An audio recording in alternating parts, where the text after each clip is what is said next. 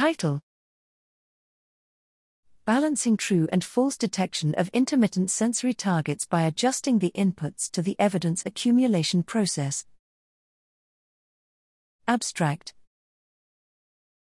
Decisions about noisy stimuli are widely understood to be made by accumulating evidence up to a decision bound that can be adjusted according to task demands.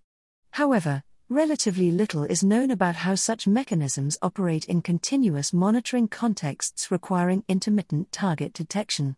Here, we examined neural decision processes underlying detection of 1-second coherence targets within continuous random dot motion, and how they are adjusted across contexts with weak, strong, or randomly mixed weak/strong targets.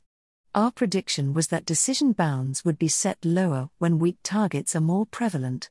Behavioral hit and false alarm rate patterns were consistent with this, and were well captured by a bound-adjustable leaky accumulator model. However, beta-band EEG signatures of motor preparation contradicted this, instead indicating lower bounds in the strong target context. We thus tested two alternative models in which decision-bound dynamics were constrained directly by beta measurements, respectively featuring leaky accumulation with adjustable leak, and non-leaky accumulation of evidence reference to an adjustable sensory level criterion. We found that the latter model best explained both behavior and neural dynamics, highlighting novel means of decision policy regulation and the importance of neurally informed modeling.